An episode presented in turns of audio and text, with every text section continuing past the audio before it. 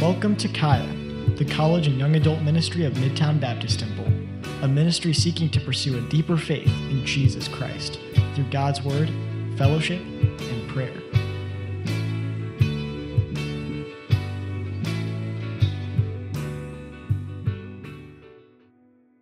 So, those of you who've been here with us for a while, you're familiar that we're a church planting church. You know that, that concept, that idea that that we're not raising up disciples to see how big the church at 40th and Walnut can become. Uh, we're not evangelizing with the intent of growing a large church. That's not actually something that we care about. Uh, our goal and our objective is to plant churches all over the world. And with that objective in mind, uh, we've, we have a team right now uh, established and working towards that very end in Vietnam. And, and they're praying about uh, God making the door completely open, and they're taking steps that direction. And so, a lot of you already know uh, Pastor Andrew Ong. I probably don't need to introduce him, but there's probably enough people here that don't know him that I should. This is one of my best friends. And um, I'm super excited uh, by what God's doing in his life and, and in the life of the people that are going to Vietnam. And so uh, he, every time that they can be with us, I'm going to give him an opportunity to share with us the process that they're going through. Because if this is going to be a process that a lot of us are involved with in the coming years, we, we got to get a glimpse of what it means uh, to be a part of, of this work and, and to see the practical aspects alongside the spiritual aspects. And so, with that, I want to turn it over uh, to Andrew to share with you for a little bit. So good to be here, seeing so many faces uh, in here. Uh, to say that I miss Kaya is, is probably an understatement uh, because I, I'm, I was, well, I should say I am still vested uh, in Kaya for more than 10 years. Uh, so many tears, uh, many times and, and sweat, you know, and it's so good to see what God is doing in Kaya. And, and this is the first time I'm here since the new building. So this is so, so, so cool to see this.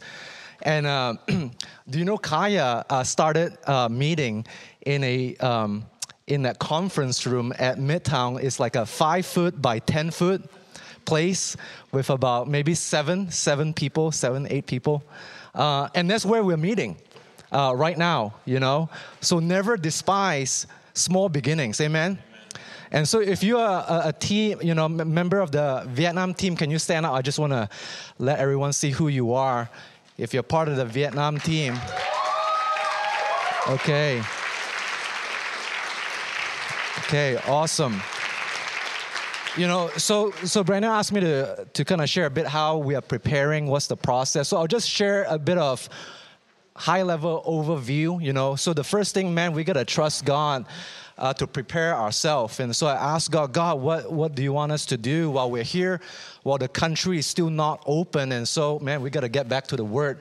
God, what, what book do you want me to start? And, and the book of Ruth is what God uh, has for us. And if you're familiar with the book of Ruth, uh, Ruth have to make some serious decision, right, uh, to leave her country. It was a big deal, right? And if you know the context of that book, you know that she didn't have to go just as the team members of Vietnam, they don't have to go, right? It's a free country, there's free will. You don't have to go, but do you want to go?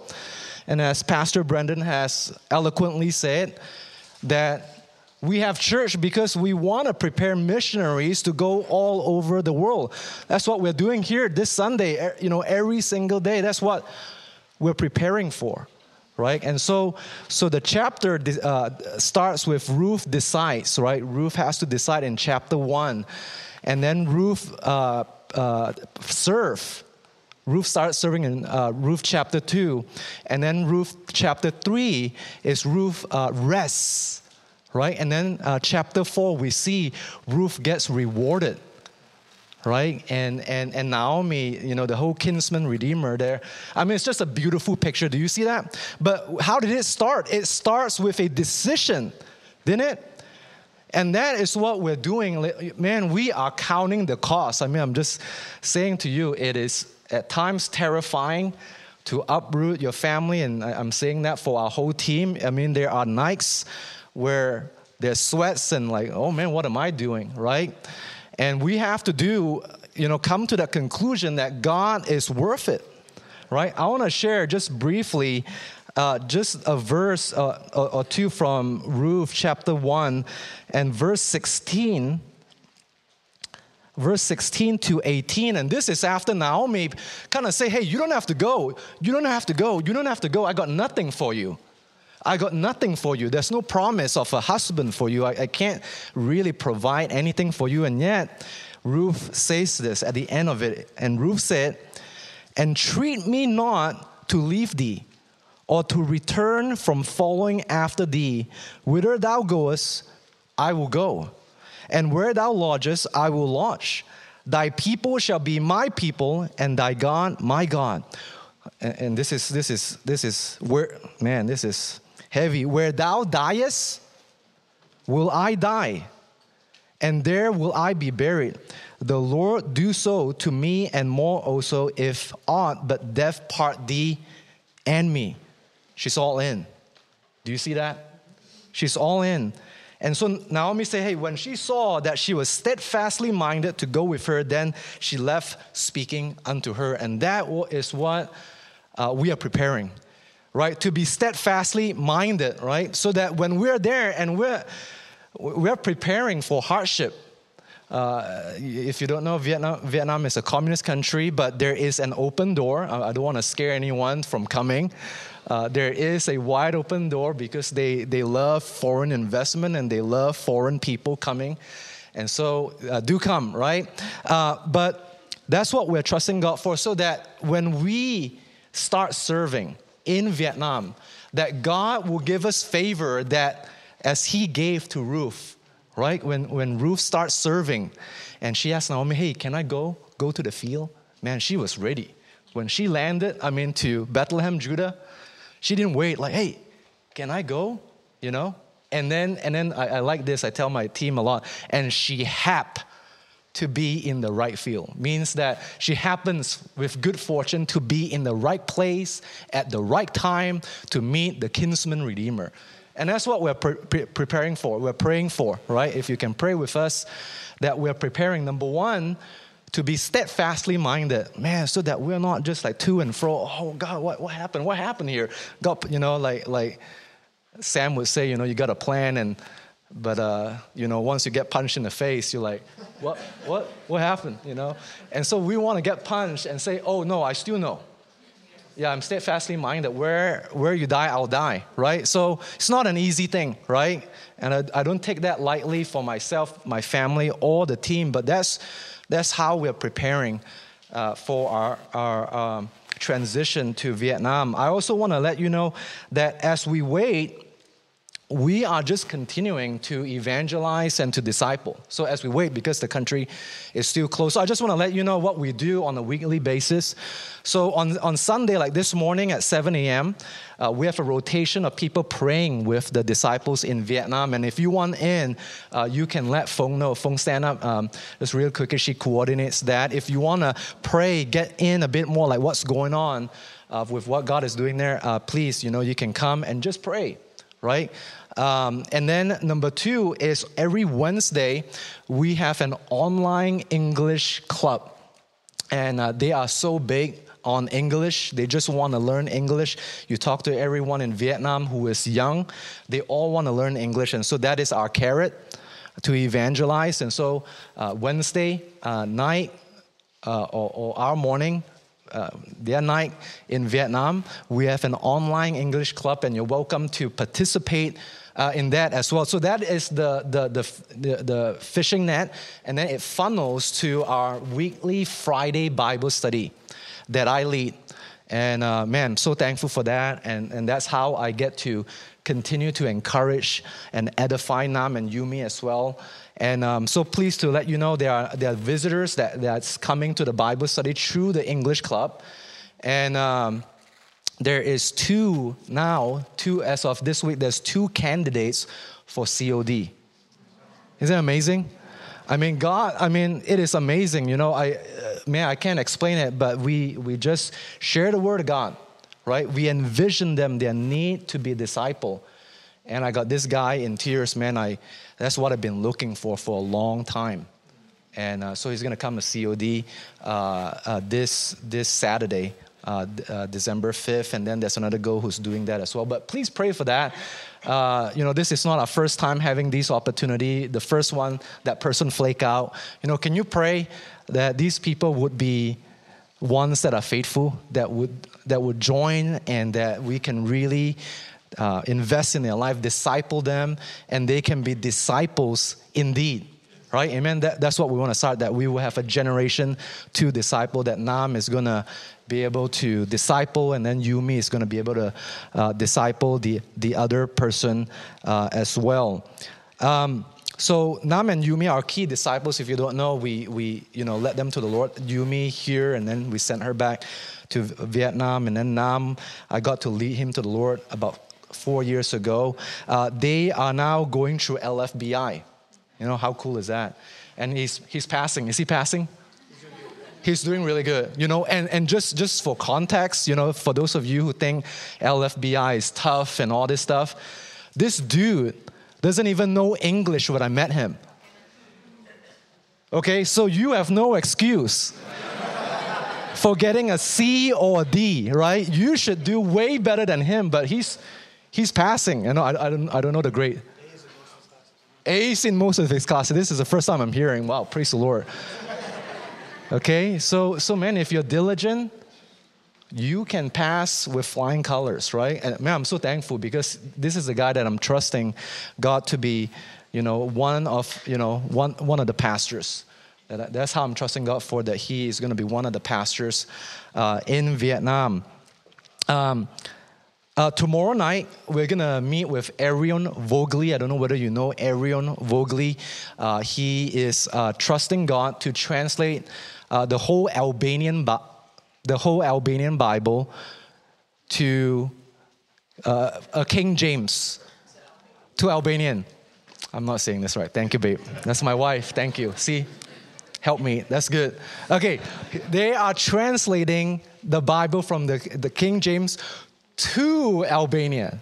That's right. Does that make sense? Okay. So, so this guy, this guy, uh, he's like a software genius, and so he created this software that's able to kind of track every word in the Bible. So there's like 780,000 uh, words in the Bible. There's about 12,000 plus unique words in the Bible. So he's using software to do all that. So technically, if you translate the 12,000 plus, you can have one version of the King James Bible, if you will. Does that make sense? Maybe I said it too fast, but you can have that, but it's not very legible, not very uh, readable because you know you still have to work on it. But we're working with that, uh, working with them with the hopes that we would have a certainty word of the truth, and that's important. That's not a uh, American issue only or English speaking, uh, you know, uh, only issue. It is all over the world. We gotta be certain what the Bible is saying. And so that's what we're doing. Pray uh, for that effort. And then lastly, uh, one of the most frequently asked questions that I get is when are you going? you know, like they wanted me to leave so bad. Like when are, when are you going? Uh, you know, and uh, well, first Vietnam is still closed, so I can't uh, really go. I mean, the, basically, I think is end of summer, the, the government is saying that they're going to open up uh, the country. And so that's the earliest that we can go. But number two, uh, we got to raise support. Okay, we got to raise support to do that. It's expensive uh, to do overseas ministry. I mean, there's a lot of costs involved to do that.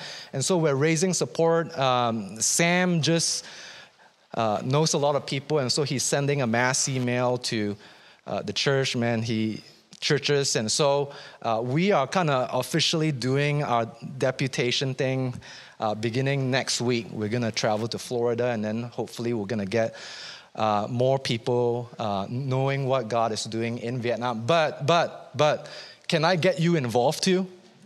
Can I, you know, prayerfully ask you to consider supporting us as well? You know, I've been uh, so privileged to uh, support missionaries uh, for 20 over years, you know, when I was earning not, not too much. But I can tell you, I never miss a cent of those money that was invested. I, I, I truly feel that the Bible is right. It was fruit that abound to my account, not only in eternity future, but now because you know, I, you know, like, it's my money. Like, sometimes you have that feeling that you work hard, it's your money. Well, it's not.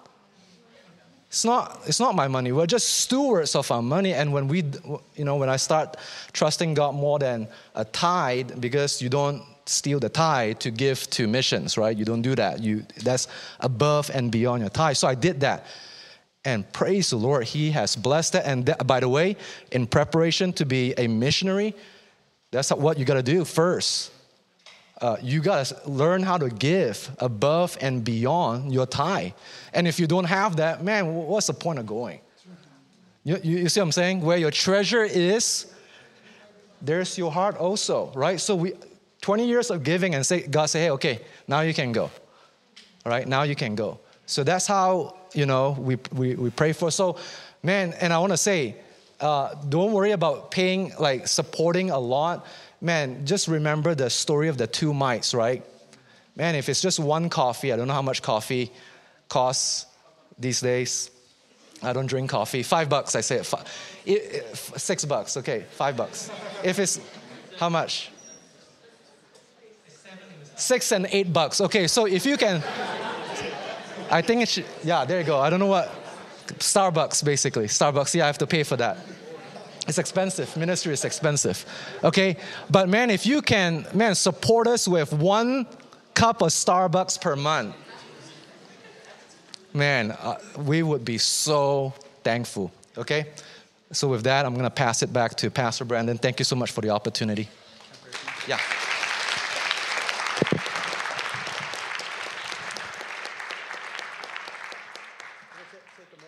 Dear Heavenly Father, Lord, um, we love you and uh, we're grateful for uh, what you're doing and just to be a part of it at any level, Lord, just to, to have friends who are willing, just to have people that we're praying and lifting uh, up before you, uh, Lord, people that have invested in us. They're, we call them we call them brothers and sisters, and and uh, it's both painful and joyous to see them uh, in this season of life and and so, God, I pray that we would all be faithful to asking you for help. Yeah.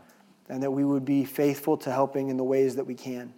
And uh, so, God, we're, we're pleading with you and we're calling upon you. Lord, please uh, prepare a land, prepare a people mm. uh, to receive the, the seed of your word and that it would grow and that we would have a work uh, that, that 10 years from now we can brag on you mm. about. Amen. Uh, yes. that we can, we can recollect all that you've done, that, that, that uh, this moments like this one would be a monument to uh, future endeavors. And so, Lord, uh, we pray for help and we pray for wisdom and we pray for protection and we pray for fruitfulness. And we ask all of it in the name of Jesus Christ. Amen. Amen. Thanks. Love you, dude. All right. First Corinthians. Let's do it. Got the font right this week. Ah, so I'm proud of that. So, if you've been with us the last few weeks, uh, you, you know that we are just beginning this journey through the letter uh, to the church in Corinth that Paul wrote. And uh, he uh, starts the letter pretty, pretty seriously. He goes right, he goes right for them. Uh, he's gracious and generous and kind, and even, in fact, refers to them as being gracious a church under the grace of Jesus Christ, gifted people, uh, blessed people, but yet they had some problems. They had some issues in the church. And last week we talked about the fact that there was some division taking place in the relationships among the people. And uh, what had happened was that the world was beginning to affect their perspective. The world had crept in and began to affect the way that they think about doing church. And so uh, what we saw was that they were dividing into factions. Remember that? That the people within the church were dividing into smaller groups, and they were saying, Well, in the church, so and so is my leader. And another person would say, Well, so and so is my leader. And they were claiming different leaders in their life, and they were using that as opportunity uh, to be divided. Now, we realized last week, historically speaking, that that was a pagan idea that they had gleaned in Greece. Remember, we talked about how in Corinth it was very common, just like most of Greek cities, it was common for someone who was religious or an intellectual to connect themselves to a guru, either through religious rites uh, or through uh, maybe an academy, a school that they were a part of. And so they would claim that uh, professorial individual that they followed. They followed so and so's teaching, or they followed, followed so and so's religious teaching. Um, now, this was, this was a big deal to Paul. You know, we hear about that and we think, oh, well, what's the big deal? We do the same thing. Well, that, that's exactly the problem. That's the problem, is that we do the same thing. Uh, we do that in ministry here at church. Well, I'm of Kenny Morgan, Life Fellowship, or I'm, I'm of Jeff Gracier, or I'm of Brandon Briscoe, or, or maybe we do that culturally through the things that we, we have in our life, you know. Uh, I'm this type of person, I'm that type of person. And then we follow after things of the world. And then we bring that mindset, it seeps back into the church. And then we begin to divide, right? We begin to divide, and we, we're not working towards unity in unity anymore. And so Paul was very concerned about this, and so he addressed it. Now, we're going to be continuing within that dialogue. You see, this, is, this connects to that train of thought uh, that we saw last week. And uh, we want to be reminded that we all have a tendency to be impacted by the perspectives of the world. All of us. And whether we know it or not, we're bringing those perspectives into the body of Christ, and we are in danger of letting those things taint the way we do ministry and we do life together. We are all constantly exposed to the world's teachings and outlooks, and we're all prone to adopting them. And when we do, we quietly accept their ways, ways perspectives, on what is right and wrong, and we begin to be affected or even infected. And so our values will begin to change the more time we spend around the world. And suddenly our wisdom is no longer from the Lord, but from the world. That's where we find or glean our wisdom. And so in today's sermon, we're going to look at what, uh, what the world thinks about wisdom and, and what they think foolishness is. And then we're going to take a look at what God says on the matter. And so the question for today is what does God's wisdom, God's wisdom, imply for my life? How does God see wisdom? And how does that impact the way that I live, the way that I think, and the way that I do ministry?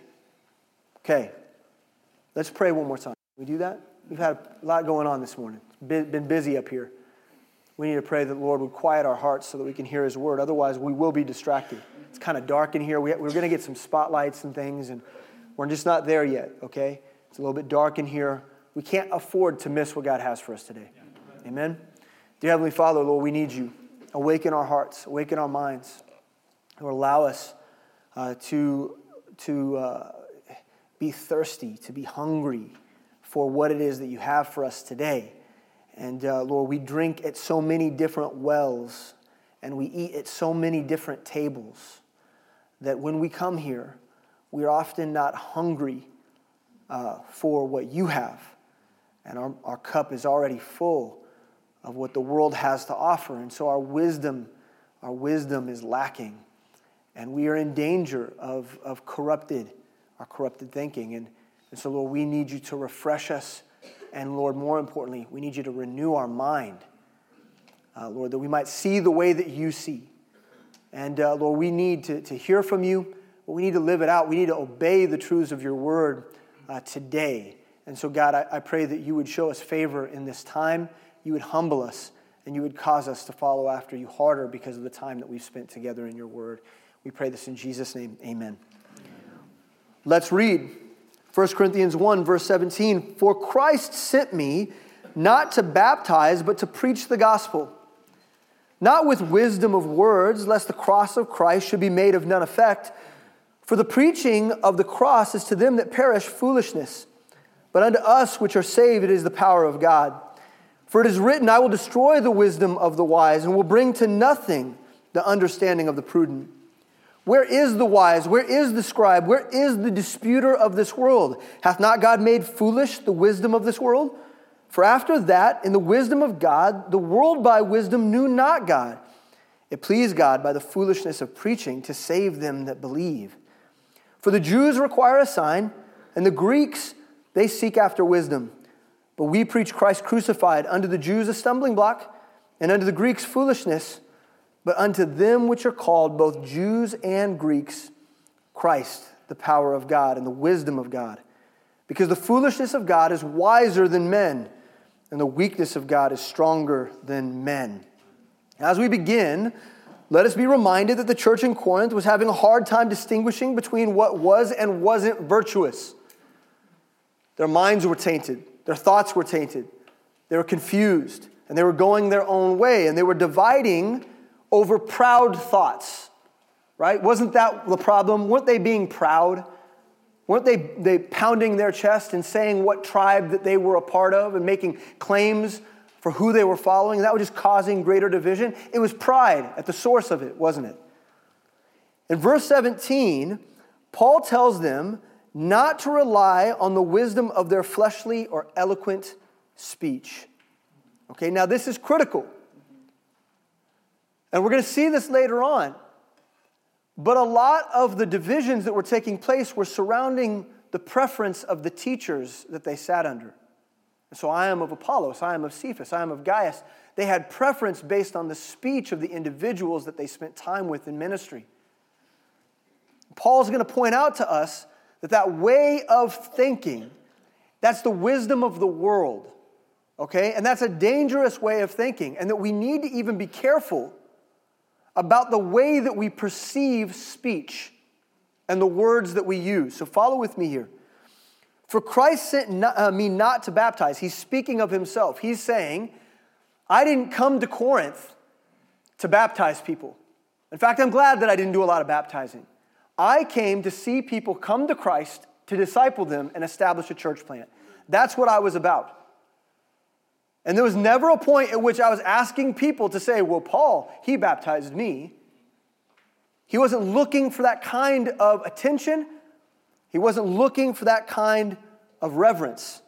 So he says, For Christ sent me not to baptize, but to preach the gospel, not with wisdom of words, lest the cross of Christ should be made of none effect. Now, what we all know about ourselves is that we struggle with believing that we have things all figured out.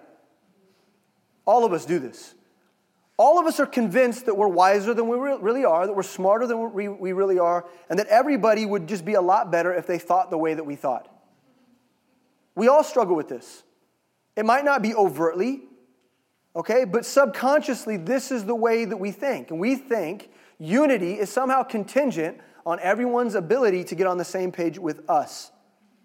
And because of that, because of that way of thinking and that proud thinking, we often look past our own failures, don't we? We often find ourselves thinking higher of ourselves and patting ourselves on the back. And this is actually what leads us when we do ministry, when we preach the gospel, when we engage with people, when we present an apologetic. We're convinced that, that we ought to be reliant on the eloquence of our speech or the acumen of our knowledge. We think that we have to have things all figured out, and a lot of us are convinced that we do. And what Paul's saying here is that we ought not to rely on the wisdom of our words, the wisdom of our speech, our ability in our flesh. We ought not rely on those things. Why?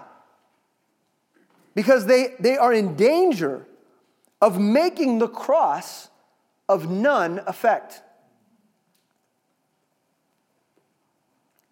Now, I think that this is an incredible point, and I'm, I already know in advance of preaching this message, I'm in danger of belaboring this, okay, because I think it's so important.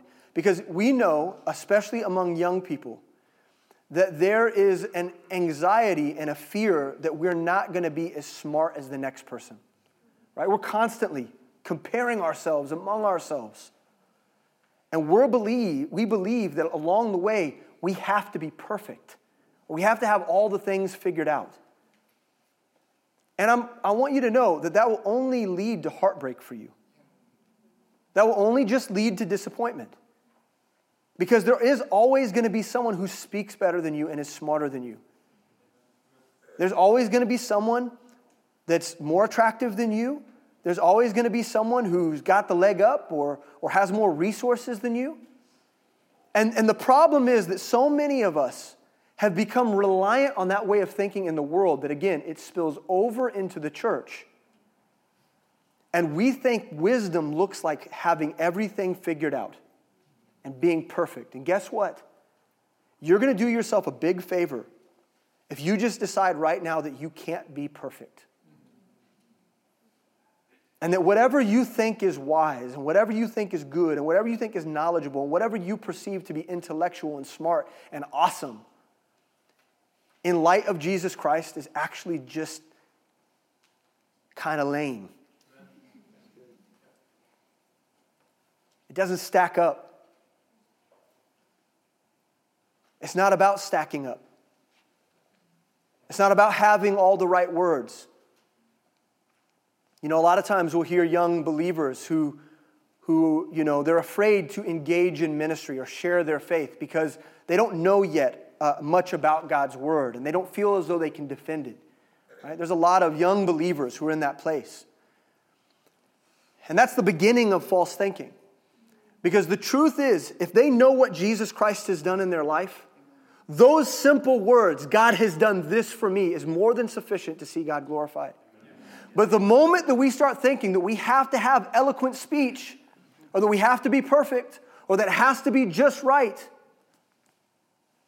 you're in danger of getting in God's way. And so that leads us to key point number one. We are in danger, all of us, every one of us, are in danger of overshadowing the cross with our worldly wisdom with our worldly wisdom. I mean, that's exactly what Paul presents here. You know, the thing about Paul, we're going to talk about this later, is that Paul knew that he wasn't the best speaker. You know, that's crazy for us to think because Paul's our ensample and we like to think of him as being pretty awesome, right? I mean, God really used him. I mean, to plant, to plant churches in f- five major regions of the world and to to give his life for Christ. And the, and the way that he wrote was definitely, I mean, if he had any strength, it was in his ability to write. I mean, he was a very smart person. But, but in front of people, he just wasn't a great speaker. I, I don't know if you remember in Acts, uh, his speaking uh, caused a young boy to fall asleep and fall from a window and die. I mean, it's easy to assume that he was maybe a little bit boring. But the funny thing about that is in the church of Corinth, they had Apollos, and Apollos was probably, among all of the teachers in the New Testament, the most eloquent of speakers. And so the point that Paul's making is that I didn't come to you to sound wise and smart. I didn't come to you thinking I had it all figured out. I came to you to preach the cross. Because if I had any other agenda, it would only just overshadow what God wanted to do in your life. And so we've got it right now, I want you to ask yourself, what kind of agendas do you have in ministry? You want to climb the ministry ladder? You know? Have you, have you somehow set goals for yourself that don't actually look like just preaching the cross? I mean, we get bogged down. And again, we bring that worldly thinking right into this place. And then suddenly, we're thinking the way the world does. And we think that, that we need people to perceive us some certain way or to, to think some certain thought about us. And the truth is, that's not what God wants. God wants foolish preaching. So it's from here that Paul begins to warn the people of Corinth that the, uh, that the wisdom of the world, of Greek society and culture, is toxic and if they're not careful, they could fall prey to pride. And that there are consequences for worldly thinking. So let's get a little bit of a historical background here before we continue to move forward in the passage. It's important for us to remember that Corinth was composed of Jews and Greeks. Okay? There were Jews and Grecians there, two different people, two different people groups with very particular uh, uh, ideas about what wisdom was. Okay? And so we know from the Old Testament scriptures that the Bible, you know, the, the Jewish Bible has a lot to say about wisdom. Tuesday nights, we've been studying the Proverbs, right? And the Proverbs is all about what it means to be a wise believer, right? And so, so the Jews would have had very strong opinions about wisdom and about foolishness. And so they would have, they would have had uh, very strong uh, conceptions as they came to the table at the church. Okay, they would have, they, as, as Paul begins to address this issue of worldly wisdom, they would have had very strong beliefs, uh, presumptions about what they thought was and wasn't wise. And here's the problem, okay? That in the years of the captivity, the Jewish tradition had turned to following men. And that their ideas about wisdom had be, been affected by teachings from the Talmud and the rabbinical traditions. And so their wisdom was tainted. You understand? On the other hand, we have the Grecians, right? The Greeks from Corinth who'd been affected by the academies and the culture of the time. And they would have had, from all of the innumerable number of philosophical teachers of the day. I mean, um, I spent time trying to find out all of the major names, the first century Grecian philosopher names. And uh, I just, you know, Wikipedia is a huge help for this. And then I started going reading the writings or whatever we knew about them. It was a, it was a trap. I shouldn't have done it. Because I don't really have anything to say about it, other than the fact that I counted on, uh, on the list that I looked at something like 75 to 100 major philosophers in the first century alone. Not to mention the thousands of philosophers that would have come before them, um, you know, from the, the, school of Socrates and Plato and, and the golden age of philosophy. And so these are people that were convinced by their teachers that they knew what wisdom was. And, and for the Grecians during this time period, it looked like what we refer to as humanism the belief that humanity has the ability in their own intellect and in their own strength to come to a place of knowledge and come to a place of wisdom and to make the world a better place. There's all different types of approaches and things that were taught, but that was the essence of it. And that's what these believers in the church of Corinth would have had as their background, you understand? But Paul, as usual, has a way of cutting through the noise and getting right to the heart of the matter. And that's what we find here in verse 18. For the preaching of the cross is to them that perish foolishness. But unto us which are saved, it is the power of God. For it is written, I will destroy the wisdom of the wise and will bring to nothing the understanding of the prudent. And so, from this passage, we learn that there's two types of individuals in the world. The first individual is a person who is convinced that the preaching of the cross is foolishness. That's worldly wisdom.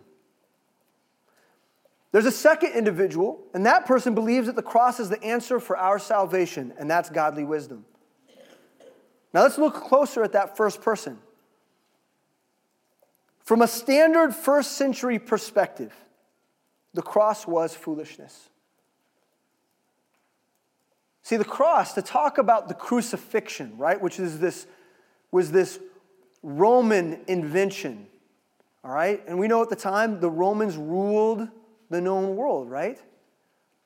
The sun rose and it set on the Roman Empire. And to talk about the crucifixion would have been something that was not appropriate for the dinner table, if you will. It was hush hush. It was, it was vulgar. It was base. And anyone who died at the hand of the Roman Empire by the cross was automatically considered a person of shame to the Jews and to the Greeks. It was a disgusting thing. And so, for a lot of people to hear about Jesus Christ and to hear about the cross and to hear about the vulgarity of his death would have been disgusting to their ears, and they would have heard that story as foolishness. And they would have said to themselves, There is no way that God came to this world in the form of a man and died at the hands of the cross. No God would ever do that. No God would ever put themselves willingly through that. It's absolute foolishness. That's the way they would have seen it. And I want to say that that's not a whole lot different than the way people think today. The people that we encounter in our spheres of influence, whether it be in school, whether it be in your workplace, maybe it's in your family. That in those spheres of influence, there are many people that you know that believe that, believe that the cross is just foolishness. It's just some vulgar folk tale that has somehow permeated Western culture, and there are some people in the world that are still just stupid enough to believe it. And somehow they believe that they're on some sort of higher plane, you know? they, they believe that they exist outside of that foolishness, that they've transcended it somehow, and that they're smarter and that they know better. And these are the people that we engage constantly. And they believe that what you believe is foolishness. But for you, it's salvation. You know, it's a heartbreaking reality.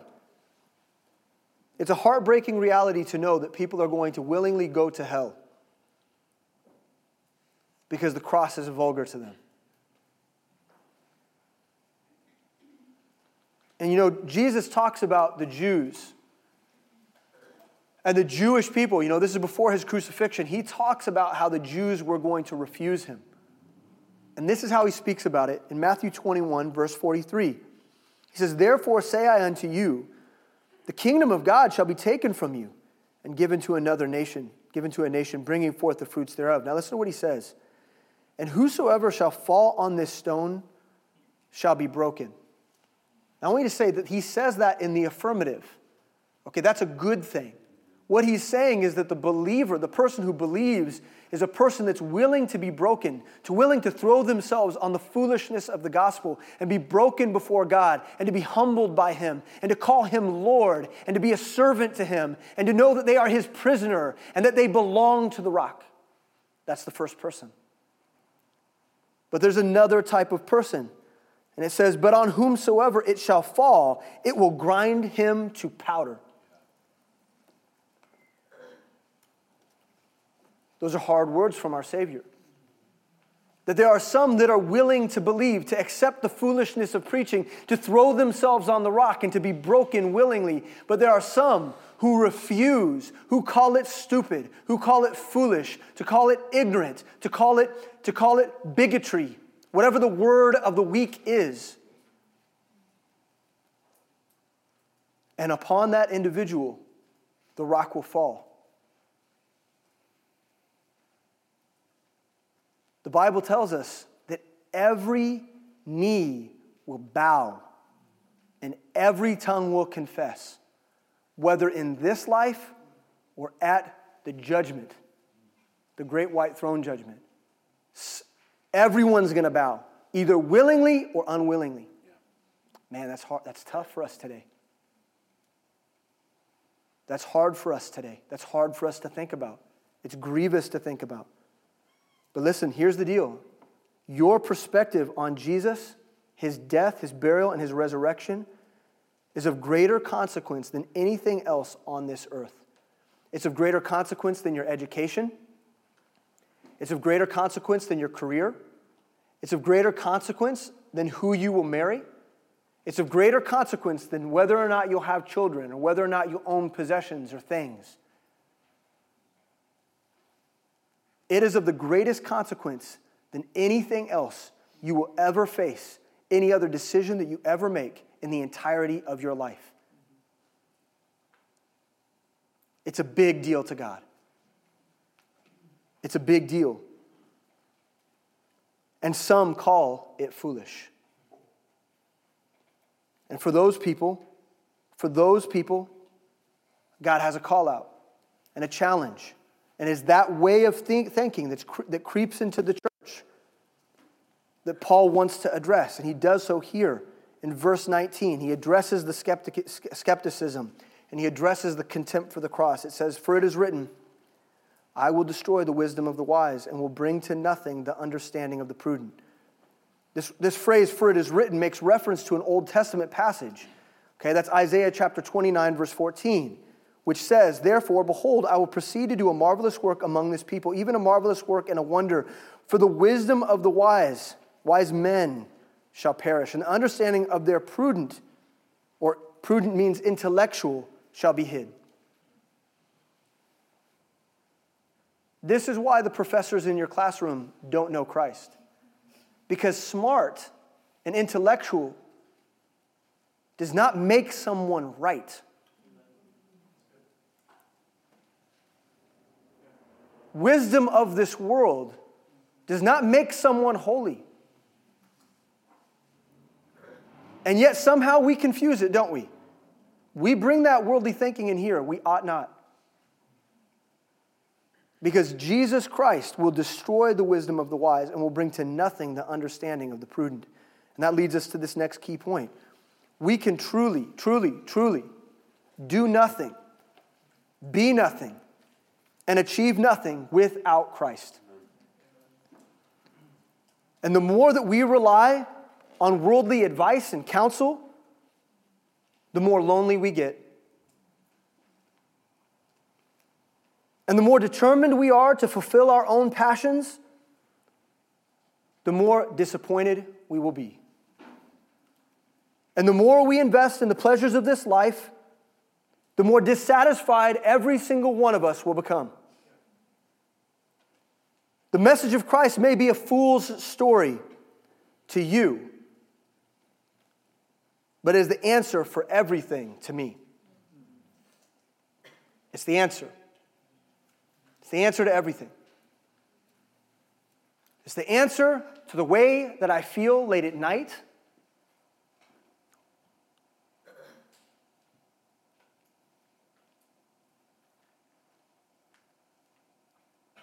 When I see that I'm weak, it's the answer for my sin problem. When I know I need forgiveness, it's the answer for my purpose. When I know that this world has got me stuck in the cycle, when I don't know which way to go, It's the answer for my problems and my relationships. It's the answer for, for where I'm headed. It's the light to my feet. It's my everything.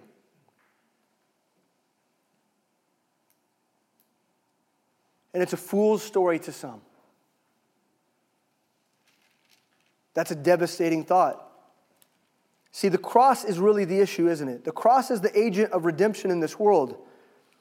And it represents for us as believers all that truly is wise.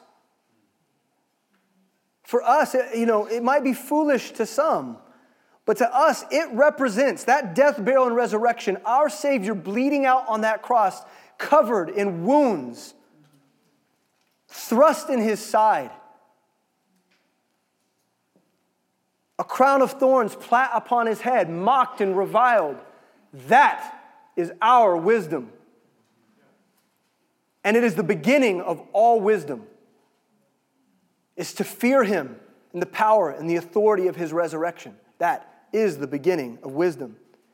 And speaking of the power of our salvation, Paul writes in Colossians chapter 2 verse 12, buried with him in baptism, wherein also you're risen with him through the faith of the operation of God, who hath raised him from the dead.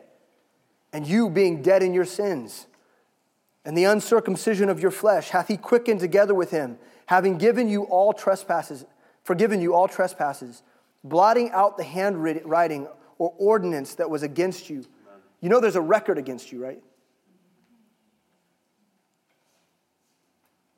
There's an eternal journal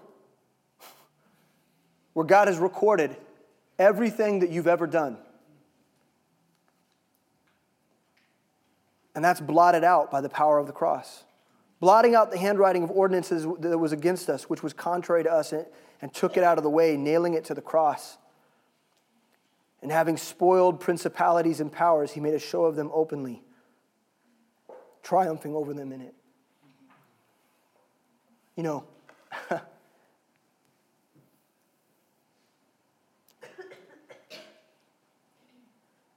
when Jesus Christ died that death, the veil of the temple tore as a de- declaration as a declaration against religiosity and the exclusionary nature of, of men and their works. He tore it, he tore the veil.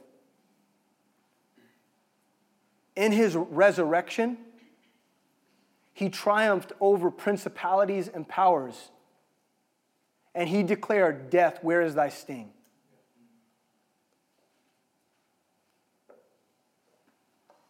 That's wisdom. That's power. That's authority. And in light of the cross, the wisdom of the world crumbles. Paul continues in 1 Corinthians uh, chapter 1. Where is the wise? Where is he? I mean, it's just like death. Where's your sting? It's the same kind of tongue in cheek play on words, right? Where, where is the wise? In light of the cross, I don't, I, don't, I don't see that they have any standing. Where is the scribe? The scribe would have been the academic, right? The trained one, the learned one. Where is the scribe? And where is the disputer of this world? Now, I love this because the word disputer here is a reference to Greek society because skepticism of the time was such a big deal. It was a major philosophical perspective was skepticism, okay? Questioning everything, critiquing everything, functioning from a critical perspective. That was a way of gaining wisdom and truth, right? And so here he's making reference right against that. Where is the disputer of this world? But I love that he uses the word the because it turns this phrase disputer into a, into a proper noun. Where is the disputer of the world? Where is Satan? Where is the accuser of the brethren? Where is the father of lies? I don't see him anywhere.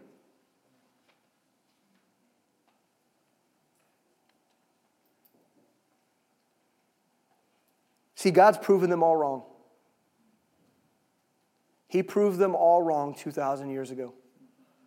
Did you know that the resurrection of Jesus Christ is one of the most verifiable historical truths of our entire in the entire world?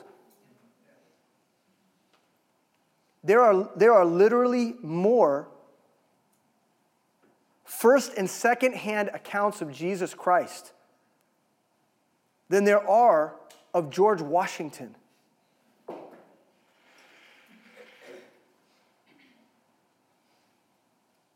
I mean, y'all got taught that George Washington had wood teeth and that he chopped down a cherry tree or something. I don't.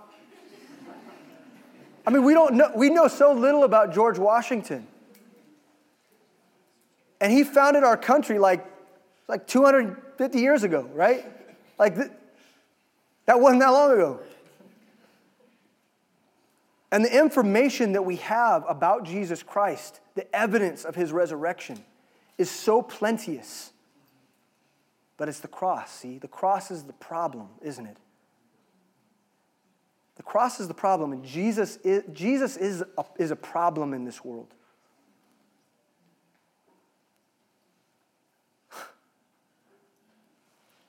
Jesus is a problem.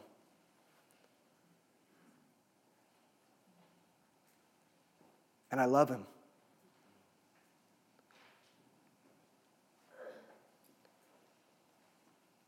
And the cross, the cross is my pride. It's my pride. I own it. I wear it.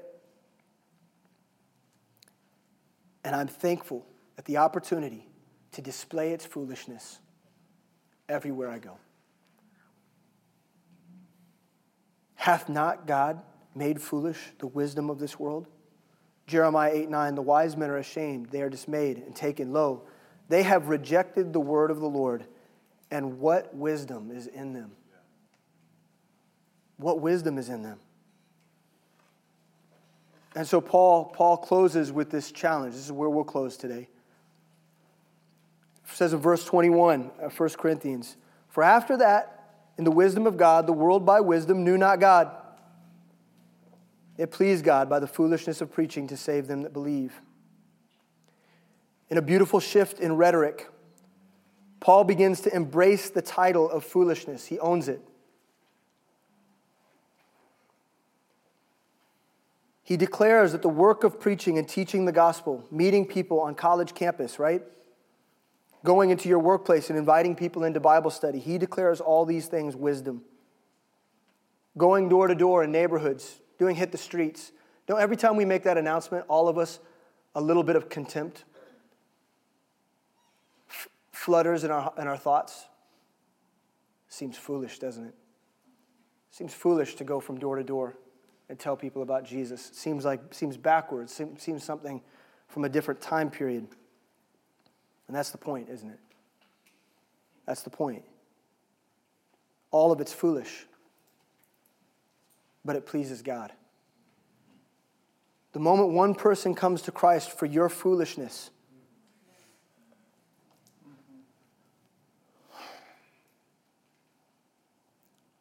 man, You've never been more wise in your life.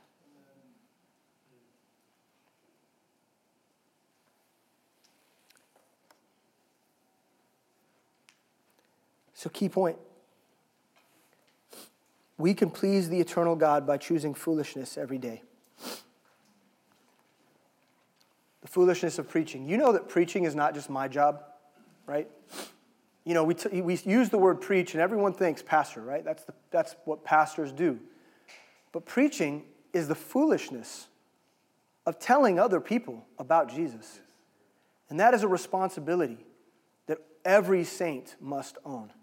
Not just me. This is your responsibility. This is what He made you for. This is your purpose in life. He's crafted you for this very work. He set you free to do this very thing. And it brings Him joy every time you're willing to open your mouth up in foolishness. Everybody in here who's a believer and has been discipled knows the feeling of what it's like to engage someone, especially someone who we know is smart and is going to have some sort of, of retort, all right? Or some sort of, you know, they're going to have a defense against you. We all know the feeling of what it feels like when the Spirit tells us to speak. It's painful. It's a sickening feeling. It's almost like, you know, it's, it's like you're hungry inside. It's that pit in your stomach, and you know that you're supposed to speak. Do you always do it? I don't. I don't.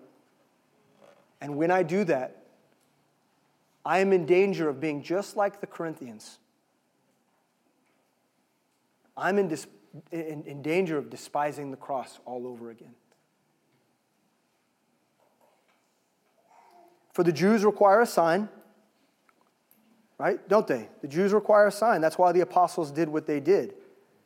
And the Greeks seek after wisdom. We recognize that culturally. But we preach Christ. That falls outside of both those things. Don't know what to tell you. But we, we preach Christ crucified. Under the Jews, it was a stumbling block. They fell all over it, they didn't know what to do with it. And under the Greeks, it was foolishness. But unto them which are called, both Jews and Greeks, Christ, the power of God and the wisdom of God. Because the foolishness of God is greater, or is, is wiser than men, and the weakness of God is stronger than men. If you think faith in Christ is foolish, so be it. Even his foolishness is wiser than you. I mean, obviously, God isn't foolish. This is a play on the words, right? He's, he's, he's using this, and again, in a tongue in cheek manner. He's saying, You think you're so wise to know. You, you think, because you figured out the human genome, that you can craft a person with your very words? Foolish. You think that because you've sent satellites way out into space and past Mars, do you know the depth of God's knowledge and the entirety of His universe? You think that you, because you know the fables and the teachings of the old ways and the philosophers of old, that you can look upon the cross with hatred and contempt? You don't even know that that very day He set the whole world free. You can't even see it. You're blind. You're foolish. See, your wisdom is nothing. It's nothing. If you think that Christ is weak and of none effect, so be it. Think whatever you want. But even his weakness is stronger than all of mankind put together. That's fine. If you believe that the gospel of Jesus is foolish or weak, I have a question for you. What's your solution? What's your solution? What's your solution to the sin problem in our world? More activism? That's working real well. What's your solution to sadness and pain? More drugs? More therapy sessions? What's your solution? What is your purpose for life that you found that's just so much better than following God? I want to know. See, let me explain it from my perspective. Why not the gospel? That's my perspective. Why not the gospel? To me, it seems more obvious than we give it credit. The death, burial, and the resurrection, the bloody cross of Jesus Christ, it is power. And that message has endured for 2,000 years. That brings it some level of validity in my mind. And just because in the last 50 years of postmodernism that we somehow discovered relativism and everything's, we're so much smarter now or something. that somehow that, that puts to discredit the power of the cross. We're so stupid. See, why not Jesus? Why not Jesus? There's some of you in this room. Listen, I know that this is a tough message for me to preach. It's a tough thing to talk about. But there's some of you in the room right now who are considering Jesus Christ for the very first time. You're hearing this. I know it sounds bold, and I, and I had to preach it that way because that's how it's written. You understand? But with boldness, I want to implore you that the world has nothing to offer you, and the wisdom of this world will perish. Yes. And that God has something so much better for you in the message of the cross. And so I want to beg you today that if you don't know if you're saved, that you avoid destruction today by choosing Him and repenting of your sin. And there's some of us in this room also who call yourselves Christians, but you've made the cross of none effect because you've put the wisdom of the world uh, above God's wisdom. And you're dependent on your flesh and your acumen and your, your intellect you're dependent on that for righteous living and ministry. And you're getting in the way. You're getting in the way. Get out of the way. Get out of the way. And today is a day for you to reclaim the baseness and the contempt and the foolishness of the cross. You can do that today. Let's put Christ first. And let's put aside our ways and our wisdom. And so, whoever you are, whether you're a person who knows you need to meet Jesus Christ, or you're a person who needs to repent of thinking that your ways have been better somehow, let's get that right today. David, if you and the worship team would come up, we're going to have counselors. They'll be up here, across the back. They'll look like people to speak to. Okay? Now listen to me. I, I mean, this, is a, this, is a, this was a tough message for me to preach, okay? Not to mention, it's just hotter than a biscuit in here. Okay, I don't know what that's about, but it's hot. But listen to me. Do not leave this room. Look, this is the most sober message I could possibly preach from maybe from the entirety of the New Testament. Like, it's the most serious thing that we could possibly address. Everything in this world is telling you to follow the ways of your flesh and the wisdom of this world. Everything's telling you that. It's a constant voice. Are you today going to put that away and choose to follow the simplicity and the foolishness of the cross? If you are, if you're willing, come speak with someone. Yes. Dear Heavenly Father, Lord, we love you. We thank you for your word. God, we thank you for an opportunity to just talk about it and to look to you and to remind ourselves of just how crazy what we believe is. It's crazy from a world's perspective. For me, it's the most brilliant thing ever.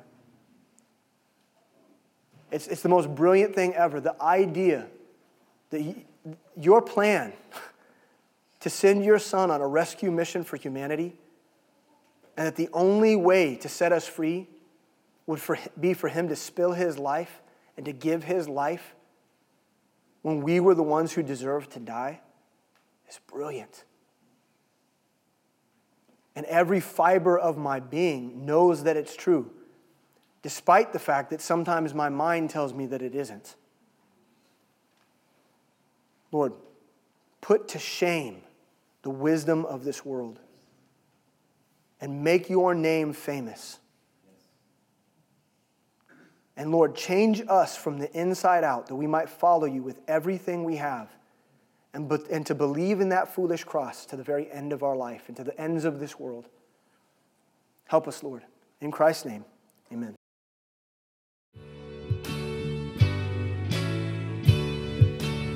We hope that today's message encouraged you to follow Christ in His Word. For more information about Kaya, for service times, and information about our disciple making ministry, please visit our website at caya.liv